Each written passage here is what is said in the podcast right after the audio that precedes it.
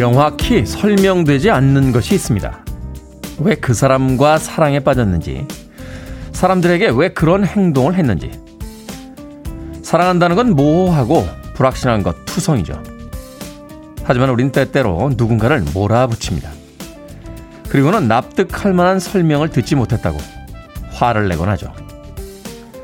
삶을 명확히 설명할 수 있다면 좋겠습니다. 바나나는 노랗고 지구는 둥근 것처럼요. 9월 7일 화요일 김태현의 프리웨이 시작합니다. 80년대 슈퍼밴드죠. 슈퍼트램프의 로지컬 송 들이었습니다. 빌보드 키드의 아침 선택 김태현의 프리웨이. 저는 클테자 쓰는 테디 김태훈입니다. 서울은 지금 비가 오고 있습니다. 출근길 조금 서두르시길 바라겠습니다. 홍경란님 안녕하세요. 비 오는 아침 인사드립니다 하셨고요. 김경희님 테디 추적추적 비 내리는 아침입니다. 김종수님 반갑습니다. 오늘은 태훈님 옷이 따뜻해 보여요 하셨는데 아우터 하나 걸치고 나왔습니다. 예, 차에다 항상 두고 다니는 옷인데 오늘 아침에는 역시 이제 가을에 접어들었다 하는 느낌이 들 정도로 바람이 좀 서늘하게 느껴지더군요. 나이 들어서 그런가요? 네.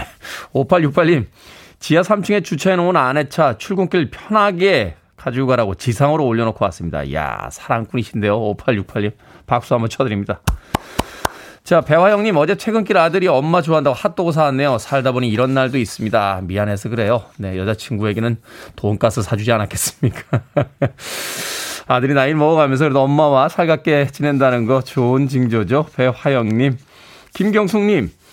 테디 안녕하세요. 이젠 시원한 게 아니라 쌀쌀한 아침입니다. 라고 가을에 또 소식 전해주셨습니다.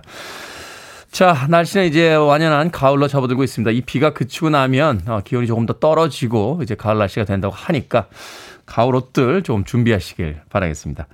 자, 청취자분들의 참여 기다립니다. 문자번호 샵 1061, 짧은 문자 50원, 긴 문자 100원, 콩은 무료입니다. 여러분은 지금 KBS 2 라디오 김태현의 프리웨이 함께하고 계십니다. KBS 2 라디오 김태현의 프리웨이. It's my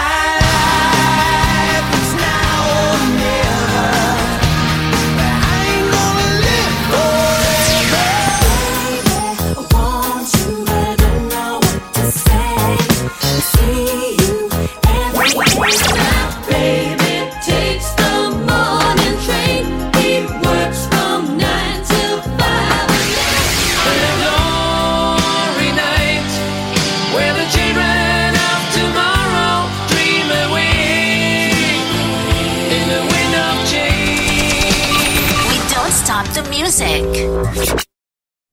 80년대에 등장했을 때의 인기는 아마 60년대 비틀즈의 인기에 못지 않았을 것 같습니다. 노르웨이 그룹이죠. 아하의 Maybe Maybe 들이었습니다. 최근에 극장에서 이 아하의 전기를 담고 있는 영화가 상영이 된다라고 해서 부지런히 찾아봤는데 어느 극장에서 하는지를 모르겠어요. 아직 개봉을 안 한 건가요? 모튼 하켓이라고 하는 아주 멋진 리더 보컬리스트가 팀을 이끌었던 아하의 Maybe Maybe까지 들이었습니다. 자, 대연동이라고 닉네임 쓰셨네요. 같이 예능을 보고 있는데요. 걸그룹에 대해 잘 알고 있는 우리 남편, 구수한 트로트가 좋다던 남편이 언제부터 걸그룹 노래를 따라 부르고 신상 정보까지 줄줄 외우고 있습니다. 내일이 제 생일이라는 건 알까요? 라고 하셨습니다. 그 정도면 양반입니다. 아, 이제 어느 날부터 주말에 안 들어오세요. 어디 갔어? 라고 하면은 걸그룹 콘서트에 가 있어 라고 하시는 분들 나옵니다. 제가 옛날에 한 20년 전인가요? 일본에 처음 20년이 좀 더 됐군요. 예. 한 25년 전쯤에 일본에 처음 갔을 때 이 공연을 보러 그 히부야케라는 지역에 갔었어요. 근데 어떤 걸그룹 사인 회장인데 줄을 이렇게 쭉 서 있는데요. 뭐 10대 남녀가 서 있는 것까지는 당연한 건데 거기 왜 회사원 아저씨들이 그렇게 가방을 들고 쓰셔서 그 사인을 이렇게 받으시고 막 기념 사진 찍고 하는 거를 보고 나서 문화적 충격을 받았던 적이 있습니다. 아마도 이제 그런 시대가 우리에게도 펼쳐지고 있는 게 아닌가 하는 생각이 듭니다. 대현동님, 내일 생일이시라는데 남편분이 알까요? 라고 보내셨습니다. 저는 알게 됐으니까 롤케이크 하나 보내드리겠습니다. 남편분이 모르신다고 해도 남편 사연으로 롤케이크 받으셨으니까 너무 섭섭하게 생각하지 마십시오. 김기범님, 형님 오늘이 지금 다니고 있는 회사의 마지막 출근입니다. 마지막이라는 단어에 밤에 잠을 못 잤어요. 당분간 좀 쉬고 그 다음을 생각하고 싶네요. 마음이 복잡합니다. 저 잘 알 수 있겠죠? 라고 하셨는데, 지금 다니고 있는 회사의 마지막 날이다. 이 회사가 마지막이라는 건 이제 또 다른 회사로 가신다는 뜻이 되겠죠. 처음에 항상 무엇인가가 좋은 것이 생기면 그것이 끝까지 갈 거라고 착각하게 될 때가 있는데요. 생각해보면 그 다음 것이 언제나 더 좋았던 것 같습니다. 최근에 제가 아는 한 지인분이 그 따님이 20살인데 첫 번째 연애를 시작하셨대요. 그래가지고 둘이서 얼마나 좋아하는지 반드시 둘이 결혼할 거라고. 예. 고민이 좀 된다고 하셔서 제가 막 웃었습니다. 예. 저도 그랬어요. 저도 18살 때 사귀었던 그 여자분하고 결혼할 줄 알았습니다. 그 뒤로도 몇 분 더 있었거든요. 예. 첫사랑하고 결혼하는 게 그렇게 쉽지가 않습니다. 사랑 이야기는 아닙니다만, 김기범님, 그 회사 나오신 뒤에도 앞으로 더 좋은 회사들 다니게 되실 겁니다. 너무 우울해하지 마십시오. 파이팅 하라는 의미로 제가 비타민 음료 보내드리겠습니다. 김종수님, 비가 오늘도 자동차들이 많습니다. 다들 어디로 가는 걸까요? 태훈 씨가 말씀해 주세요. 라고 하셨는데, 많은 차량들은 지금 출근을 하고 있을 거고, 또 몇몇 차량들은 늦은 일을 마치고 집으로 귀가를 하고 있을 거고, 또 어떤 차에는 아버지 차키를 몰래 가지고 나와서 여자친구와 함께 늦은 여름여행을 떠나는 젊은이들도 있을 겁니다. 그 차량의 숫자만큼 이 도시가 많은 이야기를 가지고 있다, 그런 생각이 드는군요. 강하순 씨의 신청곡으로 합니다.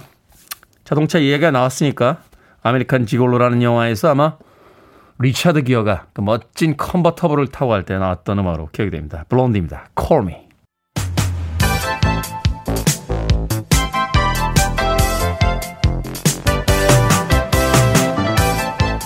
이 시각 뉴스를 깔끔하게 정리해드립니다. 뉴스브리핑계의 캔디 전희연 시사평론가 나오셨습니다. 안녕하세요. 안녕하세요. 캔디라는 별명 되게 너무 행복한 전희연입니다. 네.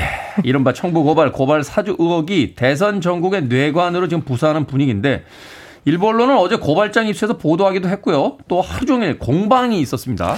예, 그렇습니다. 어제의 흐름을 크게 세 가지로 정리해볼 수 있겠는데, 첫 번째로는 언론에서요, 이른바 고발장, 말하자면은 검찰에서 작성을 해서 정당 쪽으로 넘어갈 것으로 추정되는 고발장을 우리가 입수했다라면서 관련 내용이 나왔는데, 네. 그렇다면은 사전에 만들어진 고발장과 실제로 정치권에서 제출된 고발장이 비슷한가, 비슷해봤더니 너무 똑같더라. 심지어 뭐 잘못된 숫자까지 똑같더라. 이런 의혹이 지금 제기가 됐는데, KBS 9시 뉴스에서 어제 손준성 당시 대검 수사정보정책관이 지난해 4월 김웅 당시 미래통합당 국회의원 후보에게 전달됐다는 의혹을 받는 고발장을 입수했다라면서 한 내용을 제가 지금 설명을 드렸고요. 네. 또 인터넷 언론사 뉴스버스, 초기에 이제 이 의혹을 제기했던 언론사에 했는데, 여기서도 추가 보도가 나왔어요. 봤더니 총선 전인 지난해 4월 3일, 8일 국민의힘 김웅 의원과 당시 미래통합당 선대위 관계자가 주고받은 텔레그램 대화 내용이 또 공개가 됐습니다. 이제 언론을 통해서 계속 이것이 뭔가 증거인 것 같다라는 의혹이 제기가 되고 있는 상태인데, 다만 이 손준성 지금 대구고검 인권보호관이 입장문을 냈습니다. 의혹을 완전히 부인했고, 고발장 작성하거나 첨부자료 보낸 적 없다. 그리고 위법행위 이런 데서 법적 조치하겠다라고 밝혔어요. 그런데 이제 이것이 국회로 옮겨갔습니다. 어제 국회 법사위가 열렸는데, 민주당 의원들 뭐 공세를 엄청 강하게 했죠. 이거 민주공화국 근간 흔드는 국기문란 사건이다. 라고 하면서 진상규명 반드시 해야 된다라고 주장한 거고요. 국민의힘 의원들이 일단 회의에는 참석을 했는데, 이런 일로 법사위 여는 것 자체가 정치 공세다, 이렇게 맞서는 분위기였습니다. 중요한 것은 법사위가 열리면 법무부 장관이 출석을 하는데, 그렇죠. 박범계 법무부 장관은 이런 의혹에 대해서 합동 감찰에 필요한 추가 조치도 고려하겠다라고 말을 했고요. 그렇다면 도대체 이 논란의 중심에 놓인 국민의힘 윤석열 후보는 어떤 입장이냐, 이 고발사주 의혹 자체가 여권의 정치 공작 프레임이다, 이렇게 반박하고 있는 상황입니다. 제가 세 가지 축을 말씀드렸잖아요. 하나는 언론 보도, 하나는 국회에서의 상황, 또 하나의 상황이 있습니다. 어떤 거죠? 지금 대검 차원에서 이 부분에 대한 진상조사가 진행이 되고 있거든요. 네. 그런데 자체 진상조사라는 것은 우리가 아는 수사가 아니에요. 그러니까 관련 물품을 압수수색해서 본다거나 이럴 수는 없는 거죠. 그렇죠. 그런데 이 앞으로 이 의혹에 대해서 고위공직자 범죄수사처, 이른바 공수처가 수사에 나설 가능성이 커졌는데요. 왜냐하면 시민단체인 사법정의 바로 세우기 시민운동이 이른바 이른바 고발사지 의혹에 대해서 4명을 직권남용과 공직선거법 위반 등의 혐의로 고발했어요. 공수처에. 대상이 누구냐. 제가 말씀드렸듯이 윤석열 전 총장, 한동훈 검사장, 손준성 검사, 권순정 전 대검 대변인을 비롯한 4명이긴데 이런 사건의 경우에는 지금 뭐 검사장 이런 사람들이 연루되어 있기 때문에 공수처에 아마 지금 고발한 것으로 보입니다. 네. 만약에 공수처 차원의 수사나 이런 것이 진행이 된다면 이른바 증거 물품으로 보이는 어떤 물품들을 확보하거나 이런 데 속도가 붙을 수 있다라는 전망도 나오고 있는데 공수처는 뭐 통상 처리 절차에 따라서 사건 접수하고 분석하겠다. 그리고 입건해보고 수사 착수 여부 그때 검토하겠다는 입장입니다. 어쨌든 지금 사방에서 여러 가지 일이 진행이 되고 있는데 이로 인해서 이른바 고발사지 의혹에 대한 파장이 당분간 계속될 것으로 보입니다. 이게 이제 뭐 야당 내선의 그 경선에 대한 어떤 영향도 주겠습니다만 전체 어떤 대선 전국의 가장 큰 뇌관으로 지금 떠오른 게 아닌가. 그렇습니다. 이제 여권에서 반발하는 부분은 왜 검찰이 정치적 중립을 지켜야 되는데 선거 과정에서 개입하냐 이 문제에 지금 초점을 맞추고 있거든요. 다만 이 진실이 무엇인지는 앞으로 이 상황을 조금 더 지켜봐야겠습니다. 네. 자, 여당의 핵심 공약이죠. 주택 공급 대책 중에 하나인 누구나 집 청사진이 나왔습니다. 10년간 저렴한 임대료를 내고 거주하는 민간 임대주택이라는데 뭐 전체 주택가의 10% 정도만 내면은 이제 뭐 10년간 머무르게 하겠다. 뭐 이런 이야기가 나왔어요? 예, 뭐 전월세 살 때 가장 큰 걱정이 여러 가지가 있는데 첫 번째 보증금 너무 많은 거 아니냐죠. 그렇죠. 그러면 이 누구나 집에서는 임대 보증금을 집값의 한 10% 수준으로 책정하는 것으로 지금 청사진이 나왔어요. 그런데 네. 입주자가 나 보증금 더 많이 내고 월세 적게 내겠다라고 하면 협의를 가능할 수 있도록 일단 가이드라인이 나온 거죠.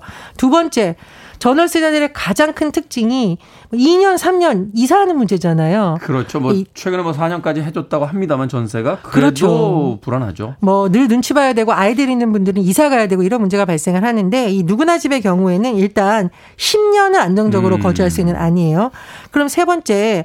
아, 이거 누구나 뭐 돈만 있으면 다 할 수 있는 거라는데 조금 다른 점이 있습니다. 뭐냐면 10% 보증금 내고 10년간 살다가 나중에 분양을 받을 수가 있는데 이 분양 가격이 어마무시하게 높다 이러면 사실 큰 의미가 없잖아요. 그렇죠. 그게 아니라 아예 초기에 이 가격이 어느 정도를 예측할 수 있는 모델을 만들어서 적용을 하겠다라는 거죠. 네. 근데 다만 10년이라는 시간이 있으니까 10년 전 가격으로 하겠다 이건 아니고요. 예를 들면은 1.5%의 주택 가격 상승률을 적용을 합니다. 그러면 10년 정도 지나면 20% 정도 상승하는 모델이라고 해요. 그런데 10년 전 가격으로 좋겠지만 이러면은 어떤 사업자가 이 사업을 하겠어요. 그래서 이제 민간의 사업자도 같이 해야 되니까 이런 모델을 고심 끝에 만드는 것으로 보이고요. 그러면 도대체 대상이 누구냐? 이게 조금 특별 공급하고 일반 공급이 좀 나눠지는데 특별 공급은 20% 물량입니다. 청년, 신혼부부, 고령자 우선이고요. 네. 80%는 일반 무주택자에게 공급이 됩니다. 일단 완전히 완성된 건 아니고 국토교통부가 일단 시범사업 차원에서 민간사업자를 공모한 건데요.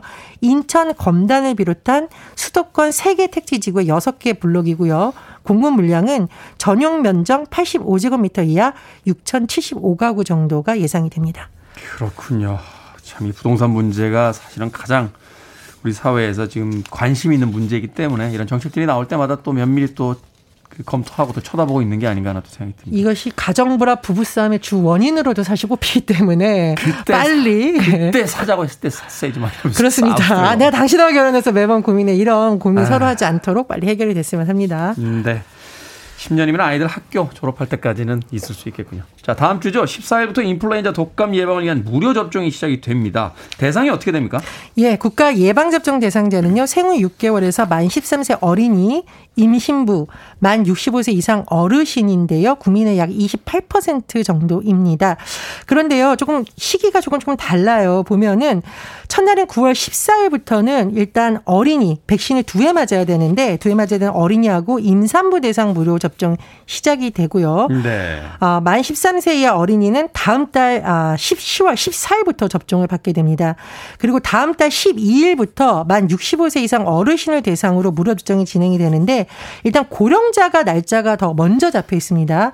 만 75세 이상은 다음 달 12일 70세에서 74세는 18일, 만 65세에서 69세는 21일부터 순차 접종을 받을 수 있는데 어디 가면 되냐. 이거는 예방접종 도우미 애플리케이션이라든가 예방접종 도우미 누리집에 들어가시면 확인할 수 있는데 조금 주의하실 게 뭐냐면 무료접종 대상자인지 그곳에서 확인을 해야 되잖아요. 그렇죠. 그러니까 되도록이면 신분증을 가져가셔야 되고 임신부는 뭐 산모수첩이라든가 고음만 카드라는 것이 있어요. 그것을 꼭 지참해 달라고 정부에서 당부하고 있습니다. 네, 애플리케이션 쓰시기 힘든 그 나이 드신 분들 계신데 저 어머니는 이런 그 정부 뭐 시책이 나오면 그냥 주민등록증 가지고 주민센터 가시더라고요. 네, 거기 가서 그냥 여쭤보시고 다 거기서 해결을 하시던데 그것도 하나 참고하시길 바라겠습니다.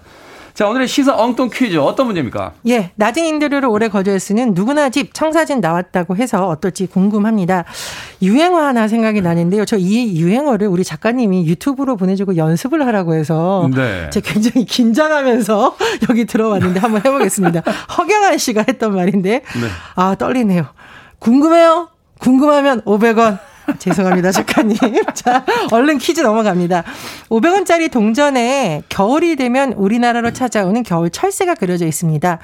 생긴 새도 아름답고 긴 다리로 우아하게 서 있는 모습 때문에 선비를 상징하기도 한 새인데요. 이 새는 무엇일까요? 1번 두루미, 2번 가자미, 3번 주꾸미, 4번 24시간이 모자란 선미. 정답하시는 분들은 지금 보내주시면 됩니다. 재미있는 오답 포함해서 총 10분께 아메리카노 쿠폰 보내드리겠습니다. 500원짜리 동전에는 겨울 철새가 그려져 있죠. 예로부터 선비를 상징하기도 했습니다. 힌트 조금 더 드리면 학으로도 알려져 있는 이 새는 무엇일까요? 1번은 두루미, 2번은 가자미, 3번은 쭈꾸미, 4번 24시간이 모자란 선미 되겠습니다. 문자번호 샵 1061, 짧은 문자 50원, 긴 문자 100원, 콩으로는 무료입니다. 뉴스브리핑 전희연 시사평론가와 함께했습니다. 고맙습니다. 감사합니다. 매튜 아일러입니다. Break My Stride.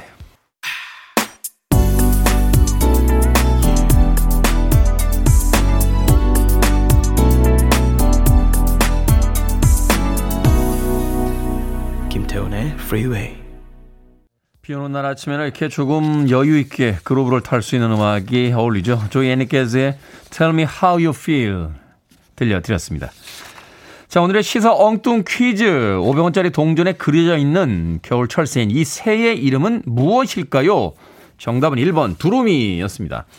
7422님 두루미입니다. 매일 아침 학수 고대하며 듣고 있습니다. 오, 센스 있는 오답인데요. 1580님 김수환무 거북이와 두루미라고.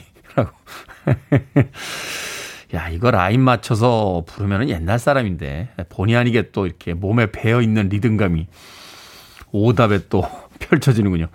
자, 6482님 귀요미 아침마다 잘 듣고 있습니다. 오늘도 활기찬 하루 보내세요 하셨고요. 1656님께서 은둔 고수 청취합니다. 테디는 남성미죠 하면서 남성미라고 하셨습니다. 남성미 하니까 옛날에 그 스킨 로션 광고하셨던 신일용 씨 생각나네요. 신일용 씨. 아무도 모르나? 나만 아나? 신일용 씨. 네, 신일용 씨라고 있었습니다. 네.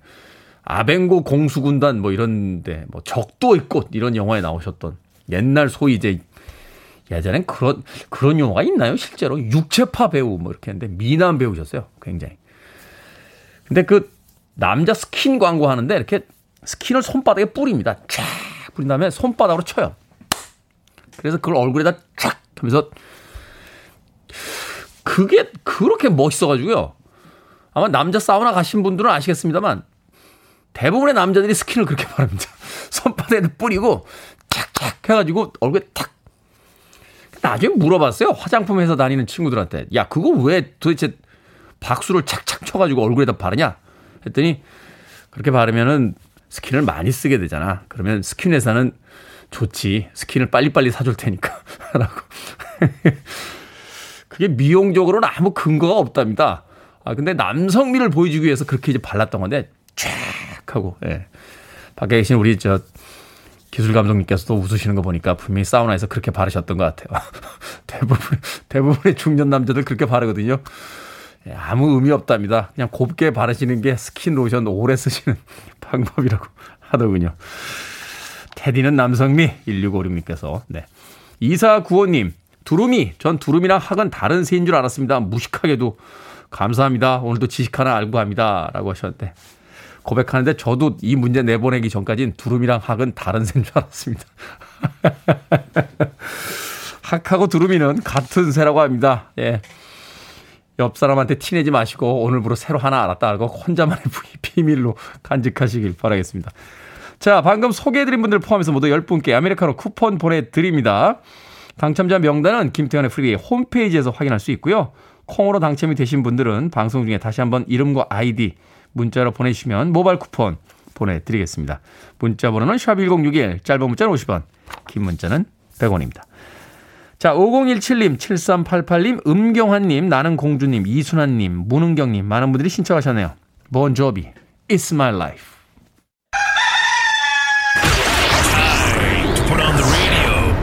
김태훈의 프리웨이.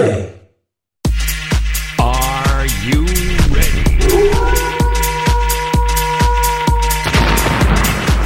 아무리 고민해도 결정을 못하겠다면 테디를 찾아주십시오. 결정은 해드릴게. 신세계 상담소. 바버 스트라이샌드. 아날로그님, 새 옷이 사고 싶습니다. 가을옷을 살까요? 겨울옷을 살까요? 겨울옷 사세요. 가을 짧습니다. 옷 사러 가다 겨울 됩니다. 10월 첫 주에 캠핑을 가기로 했습니다. 텐트를 가져갈까요? 아니면 펜션을 예약할까요? 펜션 예약하십시오. 텐트 칠 시간에 1시간 더 놀아야죠. 바버 스트라이샌드. 8322님, 제가 기술이 있는데 지금 사는 지역에선 쓸 일이 없네요. 서울 가면 취직할 수 있는데 어떡하죠? 서울에 갈까요 말까요? 오지 마세요. 서울에 있는 기술자들 요새 힘듭니다.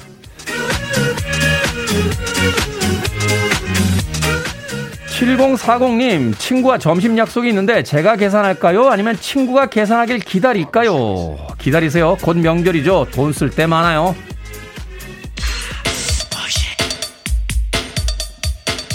《Salt and Pepper》입니다. Push it. You're listening to one of the best radio stations around. You're listening to 김태훈의 Freeway.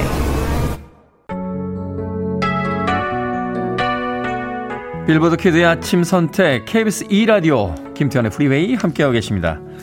1부 끝곡은 세르지오 멘데스입니다. Never Gonna Let You Go. 2부에서 뵙겠습니다.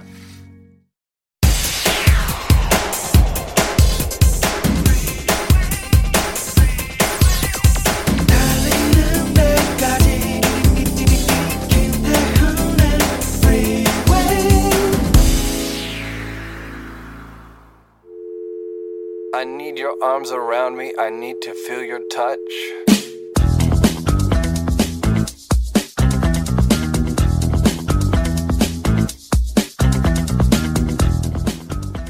2018년 8월 31일. 가을이 오면 자전거를 타고 싶다. 이마에서 땀을 뚝뚝 떨어뜨리며 하루 8시간씩 걷고 싶다. 건조하고 청명한 가을낮. 얇은 긴팔 면티를 입고 예쁜 산사에 가고 싶다. 밤에는 동네 작은 횟집에서 전어 회무침을 깻잎에 싸서 입에 넣고 소주 한 잔 탁 털어놓고 싶다. 어둠이 가시지 않은 새벽에 출근을 하며 쓸쓸함을 느끼고 싶다. 가족들과 추석 연휴를 보내다가 혼자 슬그머니 나와 덩그런 밝은 달을 보고 싶다. 태풍이 올 것만 같은 해질녘에 온몸을 훑고 지나가는 방향성 없는 바람을 느끼고 싶다.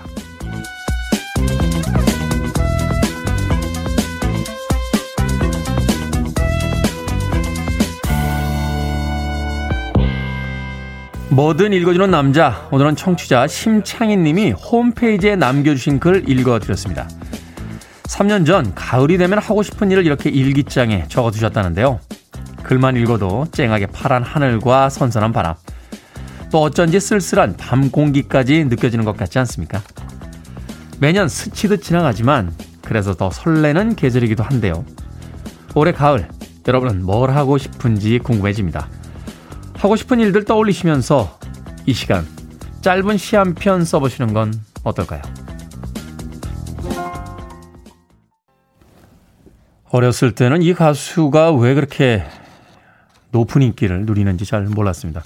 나이가 들으니까 이제 그 목소리가 들리네요. 닐 다이아몬드의 September Moon 들이었습니다.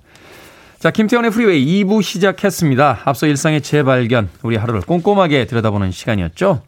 뭐든 읽어주는 남자, 오늘은 청취자 심창인 님이 2018년 3년 전이죠. 8월 31일에 쓰셨던, 일기장에 쓰셨던 글 소개해드렸습니다. 하나의 시처럼 들려와서 3년 전의 어떤 가을 풍경이 지금도 생생하게 눈앞에 보이는 것처럼 그렇게 글을 써주셨습니다. 시 쓰기 참 어려우면서도 쉽죠. 제가 대학원 문창과 나왔는데요. 당시에 저의 시 선생님이 김사인 시인이셨어요. 당대 최고의 시인 중에 한 분이신데 과제가 있어서 밤새 시를 5편을 써왔거든요.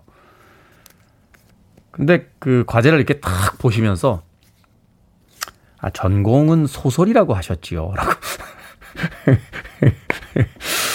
그때 알았어요. 아, 시에는 소질이 없구나. 선생님이. 아, 시는 절대로 전공하지 마세요. 라는 의미로서 해주신 이야기가 아닐까. 위대한 선생님은요, 제자들에게 무엇인가를 위대한 것을 가르쳐 주시기도 하십니다만, 안 되는 건 미리 알려주시는 선생님들이 저는 위대한 선생님이라고 생각합니다. 예, 김사인 시인님, 예, 김사인 교수님의 그 한마디가 저를 시로부터 돌려세웠습니다. 궁금하네요. 잘 계신지. 자, 뭐든 읽어주는 남자, 여러분 주변에 의미 있는 문구라면 뭐든지 읽어드립니다. 포털사이트에 김태현의 프리웨이 검색하고 들어오셨어요. 청취자 참여라고 쓰여진 부분 누르시면 게시판이 있습니다. 말머리 뭐든 달아서 문자로도 참여가 가능합니다. 문자번호 샵 1061, 짧은 문자는 50원, 긴 문자는 100원, 콩으로는 무료입니다. 오늘 채택되신 심창희님께는 촉촉한 카스테라와 아메리카노 2잔 모바일 쿠폰 보내드리겠습니다. I want it, I need it, I'm desperate for it. Okay, let's do it. 김태훈의 프리웨이. 1789님께서요. 아, 오늘 선곡 괴롭네요 하셨는데 두 곡의 힙합 음악이 취향에 안 맞으셨던 모양입니다. 96년도에 세상을 떠났죠. 웨스트코스트의 힙합의 상징이었던 투팍. 김소연 씨의 신청곡으로 들려드린 곡 투팍의 캘리포니아 러브였고요. 이어진 곡은 97년도 바로 그 다음해에 역시나 총격사건으로 세상을 떠난 이스트코스트 힙합의 거장 더 노토리어스 B.I.G와 퍼프데디 또 메이스가 함께했던 More Money, More Problems까지 두 곡의 음악 이어서 들려드렸습니다.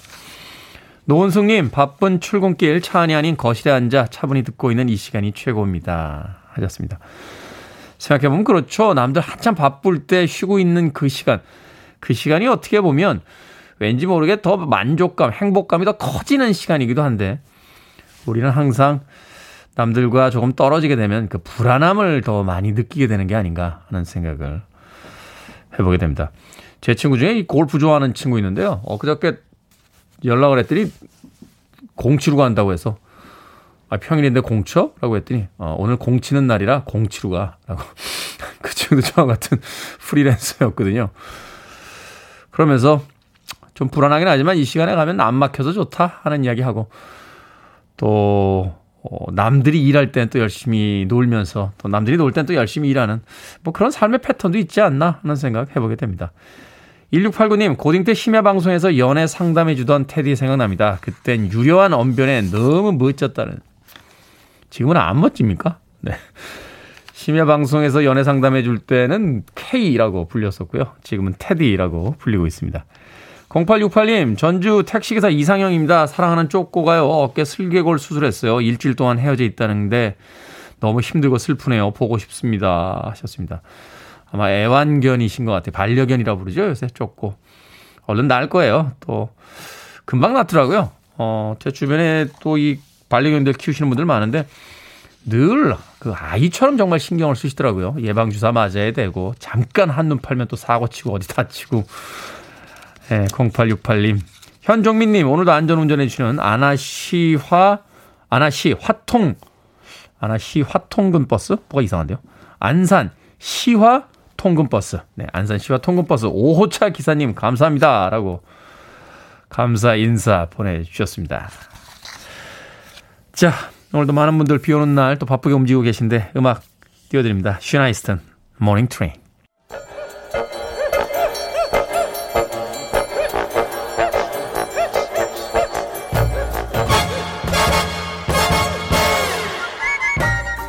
온라인 세상 속 촌철살인 해학과 위트가 돋보이는 댓글들을 골라봤습니다. 댓글로 본 세상.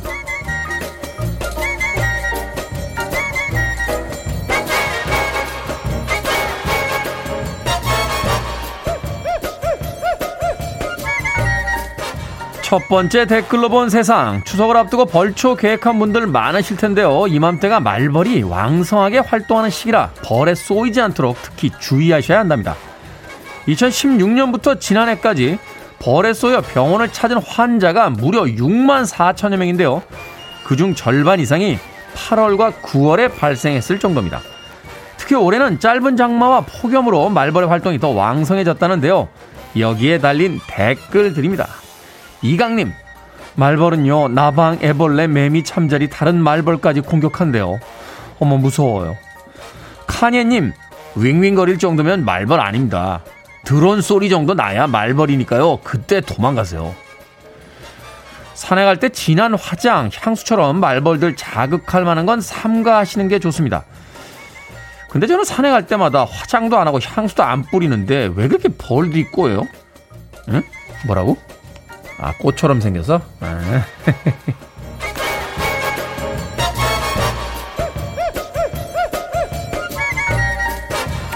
두 번째 댓글로 본 세상. 미국에서는 20대 여성이요 하와이에 여행 갔다가 재판을 받게 됐습니다.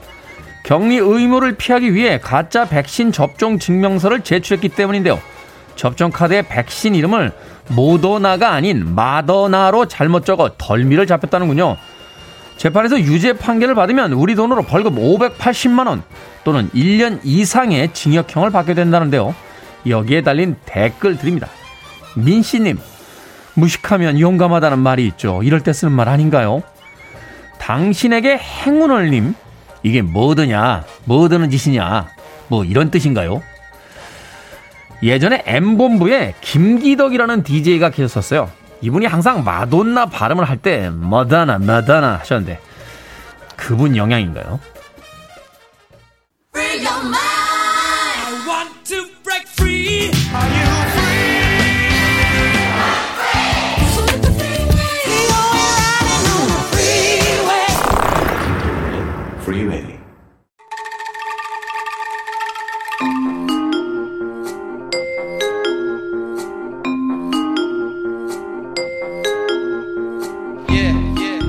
김태현의 프리웨이, 현대사의 굵직한 사건들을 파헤쳐봅니다. 이번 주에 처음으로 시작됩니다. 타임슬립 히든 뉴스, 팩트체커 뉴스톱 김준일 대표님과 함께합니다. 안녕하세요. 안녕하세요. 자, 약간의 이제 코너에 어떤 변화가 있었습니다. 지금까지는 가장 핫한 최근의 뉴스들만 다뤘는데 오늘부터는 이제 타임슬립 히든 뉴스라는 제목을 달고 과거라고는 하지만 우리의 저 현대와 이제 관련이 돼 있는 그런 뉴스들의 좀 팩트체크를 해보도록 하겠습니다. 알겠습니다. 자, 국내의 현대사의 특정 사건들 정리해볼까 하는데, 첫 번째는 이제 소말리아 내전 당시 남북 외교관들의 탈출기를 다루고 있는 영화 모가디슈에서 저희가 지금 힌트를 얻어봤습니다. 이 모가디슈를 보면서 이제 소말리아 사태에 대해서 우리도 그 소말리아 사태의 한복판에 있었구나 하는 어떤 현실적 감각을 이제 갖게 됐는데요. 사실 소말리아 사태라고 하면 우리나라 사람들이 알고 있는 게 거의 없지 않나 하는 생각이 듭니다. 반군 세력이 이제 바레 대통령이 정부 정복을 시도하면서 이제 영화가 시작이 되는데 소말리아는 어떤 상황이 있었던 나라입니까? 제가 이제 90년대 초반에 대학을 다닐 때 그때 깡 마른 사람을 보고 이제 소말리아라고 불렀어요. 그때 그때 난민들 막 난민들이 막 엄청 나오고 그래서 이제 기아 상태에 있는 사람들이 많아서 그래서 당시에 소말리아라고 불렸던 제 대학 동기가 지금 KBS에서 일을 하고 있습니다. 그런데 이제 역사를 좀 보면은 사실은 굉장히 비극의 역사예요. 왜냐면은 이게 소말리아가 어디에 위치해 있냐면은 북쪽으로 가면은 바다 건너서 바로 사우디아라비아가 있습니다. 그러니까 아프리카가 이렇게 동쪽으로 보면은 뿔처럼 이렇게 튀어나왔잖아요. 거기 튀어나온 데가 소말리아예요. 아. 그러니까 이게 위치를 잘 모르시는 분들이 많아서 내륙에 있는 줄 아시는 분들도 있더라고요. 그 옆에 에티오피아가 있습니다. 옆에 에티오피아 있고. 예, 그 옆에 아마 수단인가 있을 거예요. 그래서 이렇게 있고 그 옆쪽에 이집트가 있고 이제 그래서 사실은 굉장히 아라비아 반도하고 굉장히 밀접한 관련이 있고 인구의 거의 대부분이 무슬림이에요. 아, 아프리카임에도 불구하고. 예, 예. 그러니까 그 이집트도 무슬림이잖아요. 그렇죠. 그 아프리카 북부 쪽이 북동쪽 쪽이 다 이제 무슬림의 영향을 받았는데 이게 이제 그 소말리인이라고 보통 이제 얘기를 하거든요. 네. 근데 이 소말리인이 인구가 3천만 명인데 1천만 명은 소말리아에 살고요. 1천만 명은 에티오피아에 삽니다. 왜 그렇죠? 그러니까 이 지들 맘대로 국경선을 그은 유럽 열강들이 문제인 거죠. 그러니까 이게 아프리카의 비극 중에 하나가 이게 그 유럽의 열강들, 그러니까 스페인, 포르투갈로 이제 대표되는 유럽의 열강들이 그 이제 그 말하자면 이제 라틴으로 넘어가기 시작하고 그 다음에 네. 이제 영국, 프랑스 다 쫓아오면서 자기들끼리 이제 마음대로 협상을 해서 국가의 경계를 그어버린 거군요. 그렇죠. 이제 굉장히 많은 뭐 있었는데 19세기 중반 후반에 하도 이제 아프리카에서 서로 유럽 열강들끼리 부딪히니까 네. 자기들끼리 이제 국경선을 마음대로 그어가지고 여기는 우리 거, 여기는 얘네 거 뭐 이렇게 했단 말이에요. 그게 뭐 이제 뭐 서아프리카 회의, 콩고 회의도 있고 뭐 여러 가지가 있습니다. 근데 그런 당시에 이 소말리도 이제 원래는 부족끼리 평화롭게 살던 데였는데 국경선을 그어버리고 이제 문제가 생긴 거죠. 그래서 이 이후에 이제 영국하고 프랑스하고 이탈리아가 각자 분할 통치를 합니다. 이 소말리아를. 그래서 영국 하다가 결국은 이제 남쪽, 그러니까 영국은 그 뿔 쪽에 튀어나온 뿔 쪽을 이제 차지하고 있었고요. 네. 그리고 이탈리아는 남쪽을 차지하고 있었고요. 그러다가 이탈리아가 에티오피아를 침공을 하면서 그 유명하죠. 에티오피아 침공한 게. 그렇죠. 그러면서 여기에를 이제 전체적으로 지배권을 얻고 그래서 그 영화를 모가디슈도 보면은 이탈리아 대사관이 나오거든요. 그렇죠. 거기에 지배력이 오랫동안 이탈리아가 있었던 이유가 이제 여기를 사실상 식민지배 통치를 했었던 거죠. 그 이후에 이제 내전이 있다가 이제 정부가 세워집니다. 1960년에 그 소말리아 공화국이 세워지는데 한 20여 년 정도 이제 그게 있었죠. 그 군부 독재가 있다가 여기에서 네. 다른 부족들이 이거를 인정하지 못하겠다라고 하면서 내전 상태가 이제 벌어지는 그런 역사가 있는 거죠. 아, 결국은 이게 참 내전에 이제 몰리게 되는 그 많은 국가들을 보게 되면 대부분 식민 통치 하에서 고통을 받다가 그 식민 통치를 하던 이제 그 국가들이 이제 빠져나간 뒤에 이제 아직 정부가 완전히 확립이 안 되고 네. 정부가 또 수립이 됐다 하더라도 다른 입장 또 강대국들의 어떤 논리에 의해서 그 그어진 국경선이라든지 어떤 통합인지를 통해서 이제 생긴 갈등들 이런 것들이 이제 부딪히면서 내전들이 주로 벌어지게 되는 거군요. 그래서 옆에 에티오피아에 대해서 굉장히 소말리아가 적개심이 많고요. 소말리아가 옛날에 좀 컸었는데 네. 에티오피아한테 뺏겼다 땅을. 그래가지고 약간 민족주의 성향이 강했는데 이제 어느 정도 국가가 성립되고 나서는 이제 각자 도생에 들어간 거죠. 그래서 군벌들이 여러 개 최소 3개들이 나타나면서 완전 내전 상태가 이제 된 게 그 영화의 배경이 시작입니다. 네. 그럼 본격적으로 그 바로 그 내전의 배경으로 한번 가보도록 하겠습니다. 타임슬립 히든 뉴스. 1990년에 소말리아로 갑니다.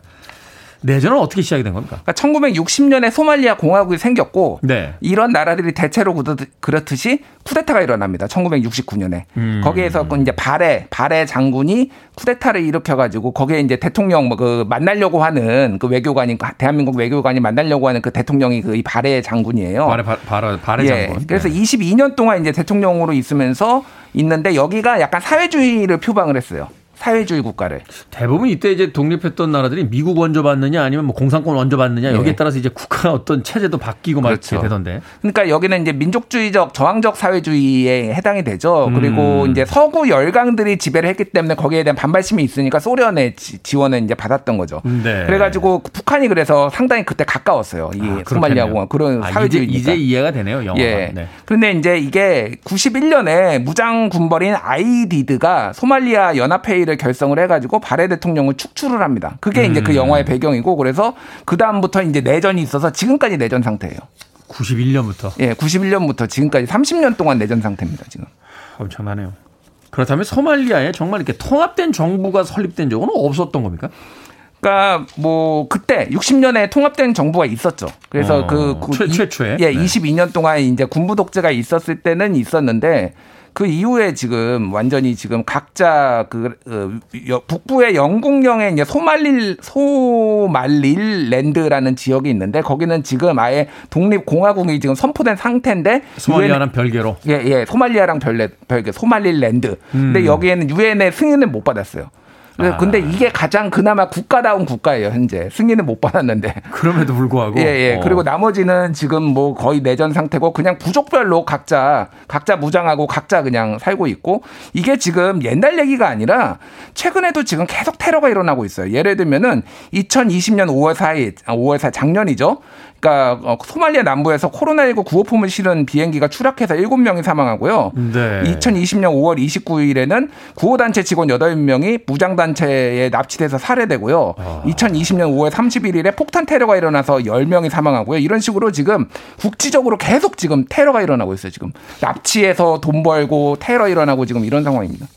특히나 이제 반군들 입장에서는 이제 정부를 도와준다라고 이제 생각을 하는 거죠. 뭐 구호 물품이 간다거나 뭐 그렇죠. 경제 지원을 한다거나 하면 그러니까 이제 그걸 이제 타겟팅으로 해서 외국 자본이 들어오는거나 이제 외국의 지지를 이제 철회시키기 위해서 그쪽을 주로 이제 공격을 하게 되는 경우가 그러니까 많으니까. 저쪽 부족을 도와주면은 우리의 적이다라고 간주를 해가지고 테러하거나 납치해가지고 돈 뜯어내고 이게 이제 이 전체 국가의 지금 생존 어떤 뭐 수단이 돼버린 거죠, 그러니까. UN 평화유지군 파견된 적 있었잖아요. 우리나라도. 그 파견이 됐던 거로 기여를 하고 있는데. 그렇죠. 그러니까 상록수부대가 나왔는데 이게 의미가 있는 게 뭐냐면은 우리나라가 처음으로 해외에 파병을 한 겁니다, 이게. 평화 유지군이고 공병 중심이거든. 그러니까 거기 재건 사업을 주로 했는데 어쨌든 굉장히 한국은 전쟁을 겪은 나라였는데 우리도 이제 도와줄 수 있다, 남을. 이렇게 해서 어떻게 보면 국격이 좀 올라간 거죠. 그래서 이게 유엔에서 보낸 거예요. 거기에 우리도 일부로 이제 같이 따라온 거죠. 그래서 거기에 그 이제 92년에 이제 보낸 건데 92년에서 있었지만은 내전 때문에 결국은 한 1년여 있다가 이제 철수하게 되는 그런 상황이 벌어졌죠. 참 같은 지구에 살고 있는 같은 하늘에 살고 있는 한 국가의 이 그 뭐 흥망성쇠까지는 아닙니다만 이제 변화를 보다 보니까 20세기를 참 우리가 뜨겁게 살았다 하는 생각을 해보게 되는군요. 음악 한 곡 듣고 와서 타임슬립 히든 뉴스 계속해서. 김진일 대표와 이야기 나눠보도록 하겠습니다. 스콜피언스입니다. Wind of Change. 스콜피언스의 Wind of Change 들이었습니다. 빌보드 키드의 아침 선택, KBS 2 라디오, 김태현의 프리웨이, 타임슬립 히든 뉴스, 뉴스톱 김준일 기자와 함께하고 있습니다. 자, 오늘은 영화 모가디슈의 배경이죠. 소말리아 내전에 대해서 알아보고 있습니다. 영화 블랙 호크 다운. 야, 이 영화 정말 재밌게 봤었는데. 명작이죠. 네. 음악 나오는 동안 저는 토니 스콧 감독이라고 주장했는데 봤더니 리들리 스콧 감독이네요. 틀려가지고 팩트 체크 당했습니다. 김진일 기자한테. 자, 이 블랙 호크 다운도 소말리아 내전 당시에 실화를 담고 있었죠. 이 모가디슈 전투 어떤 전투였습니까?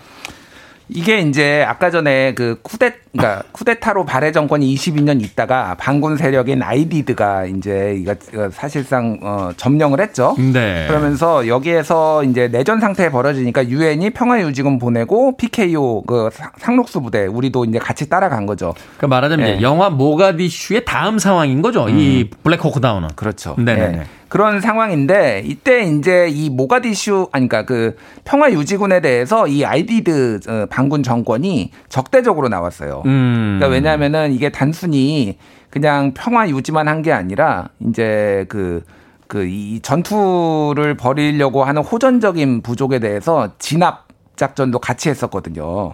그러니까 전투를 미리 이제 사전에 방지하기 위해서 호전적인 종족이 있으면 이제 같이 전투까지도 병행했던. 예. 그래서 그 아이디드 점령 지역에 주둔 중이던 파키스탄 평화유지군을 93년에 아이디드가 공격을 합니다. 그러니까 이거는 유엔하고 전쟁하는 건데 유엔은 어쨌든 미국이 이끌고 있잖아요. 미군이. 그렇죠. 그러니까 미군이 거의 앞장서 가지고 이 반군 아이디드하고 이제 전쟁을 벌인 거예요. 그래서 모가디슈가 수도니까 거기에서 이제 어떤 일이 있었냐면은 클린턴 대통령이 당시에 93년에 이제 됩니다. 92년에 부시가 보냈고 93년에 클린턴이 이제 당선이 되잖아요. 그런 다음에 아이디드의 측근을 체포하기 위해서 군사 작전을 승인을 해요. 그래서 거기 영화 보시면은 이제 막 이렇게 막 쫙 내려가지고 하강, 레펠 하강 해가지고 막 헬기 타고 뭐 헬기 타고 내려와서 막 이런 건데 여기에서 총격을 받는 거 한 건이 있었고 그리고 미사일로 그 블랙호크가 굉장히 낮게 나와 있었는데 격추가 됩니다. 한 대가. 그러면서 미군이 여기에 고립되니까 이 미군들 우리 버리고 갈 수 없잖아요. 미군은 또 자기 전우를 그러니까 여기에 군사들이 이제 들이닥치면서 이때 2명인가 3명을 구하려고 이제 엄청나게 많은 미군이 작전에 투입되고 미군이 18명 사망을 했어요.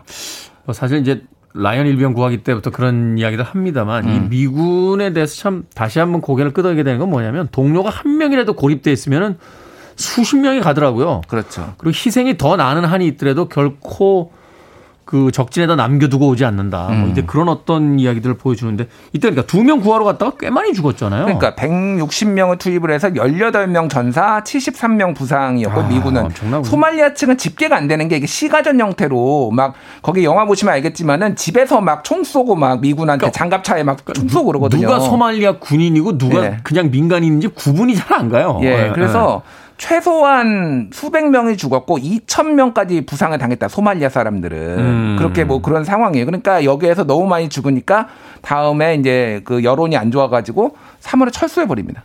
미군이 3월에 철수해 버린다. 예, 그러니까 미군의 철수를 이제 그 압박하게 되는 계기가 됐던 전투네요. 그렇죠. 이게 이후에 미국의 영향에 미친 게 대외 정책에도 그 다음에 클린턴 행정부가 해외 파병을 거의 안 해요. 이러면서 좀 소극적으로 이제 나오게 된 거죠. 그렇군요. 그런데 이제 우리나라는 소말리아 하면은 제일 많이 떠오르는 게 해적입니다. 해적. 예. 한때는 뭐 이 해적들 수입이 짭짤해서 소말리아 청년들의 최고 이제 희망 직업이 해적이고 여성들의 가장 인기 있는 남성이 해적이었다. 뭐 이런 이야기도 있었는데 이게 오랜 내전과도 관계가 있는 겁니다. 그렇죠. 이게 왜냐하면 거의 무정부 상태가 오랫동안 지속이 됐잖아요. 그러니까 여기에 와가지고 여기에 물고기가 엄청 많이 잡힌대요. 그러니까 전 세계 각국이 여기에 원양어선 보내가지고 여기서 다 조업을 한 거예요. 조업을 하는 원양어선들이 있으니까. 예. 그리고 여기에다가 쓰레기를 엄청나게 투기를 했다고 합니다. 이게 무슨 핵 물질, 막 우라늄 같은 것도 폐기물 같은 것도 이 앞바다에다가 다 와가지고 무정부 상태니까. 국가적인 어떤 기능을 하지 못하니까. 예예. 막 이런 것들이 막 하니까. 소말리아 사람들은 너무 힘든 거예요. 그래서 이거를 사람들 처음에 쫓아내려고 서구 사람들이나 막 이런 사람들 쫓아내려고 하다가 이게 돈이 되네라고 하면서 이제 납치가 시작돼가지고 그러면서 납치를 해가지고 수백만 달러씩 벌면은 이거는 거기에서는 1억 천금이거든요. 그렇죠. 예, 예. 이게 뭐 세금을 떼겠습니까? 뭐 그러니까요. 그 돈으로 또 무기를 사가지고 점점점 첨단 무기들이 이제 막 해적이 예. 이제 조직화되는군요. 예예. 아. 소말리아 사람들이 25%가 아이들이 5살 되기 전에 사망할 정도로 열악해요. 그러니까 이거는 뭐 도박입니다. 도박. 그러니까 이렇게 죽느니 이렇게 해적질이라도 하겠다. 근데 이제 그래서 아덴만의 여명이라고 우리나라 어선도 이때 어선이었나요? 그때 뭐 납치가 돼가지고 이때 이제 투입이 됐었죠. 그래서 유엔에서도 적극적으로 좀 많이 해가지고 지금은 약간 진정된 상태인데 아직도 있다. 예. 영화도 보니까 모가디슈 보니까 그 꼬마 아이들 뭐 10대라고 볼 수도 없고 한 11, 2살 정도 됐을까요? AK-47 들고서는 막 공중에다 갈겨대는 걸 보고서. 네. 근데 그거 반동이 심해가지고 그렇게 애들이 들고 있을 수 없는데 이게 좀. 그러니까요. 예. AK-47 그렇게 만만한 총이 아닌데.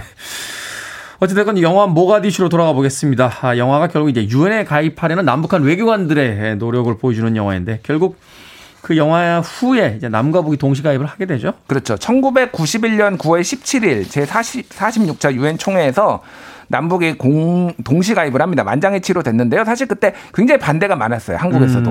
왜냐하면은 이거는 저기는 적성 국가고 국가가 아니라 저기는 불법으로 지금 그 북쪽을 점령하고 하고 있는데 우리가 이거를 국가로 인정하는 게 맞느냐 이렇게 된 거죠. 그런데 이거가 가입이 된 다음에 석 달 뒤에 1991년 12월 13일에 남북 기본 합의서가 현실화되면서 어떻게 보면은 좀 평화가 더 정착되는 효과가 있었어요. 예. 그렇죠. 실제 점거하고 있기 때문에 이제 국가로 인정할 수밖에 없는 이제 그런 상황이었던 거죠. 자, 영화 모가디슈의 배경인 소말리아 내전에 대해서 오늘부터 처음 이제 선을 보인 타임슬립 히든 뉴스톱 김준일 기자와 이야기 나눠봤습니다. 고맙습니다. 감사합니다.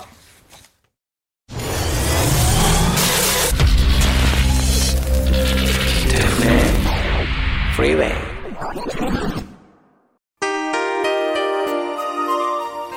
KBS 2 라디오 김태훈의 프리웨이 오늘 방송 여기까지입니다. 오늘 끝곡은 바네사 윌리엄스 Save the Best for Last입니다. 비오는 화요일 편안하게 보내십시오. 저는 내일 아침 7시에 돌아옵니다. 고맙습니다.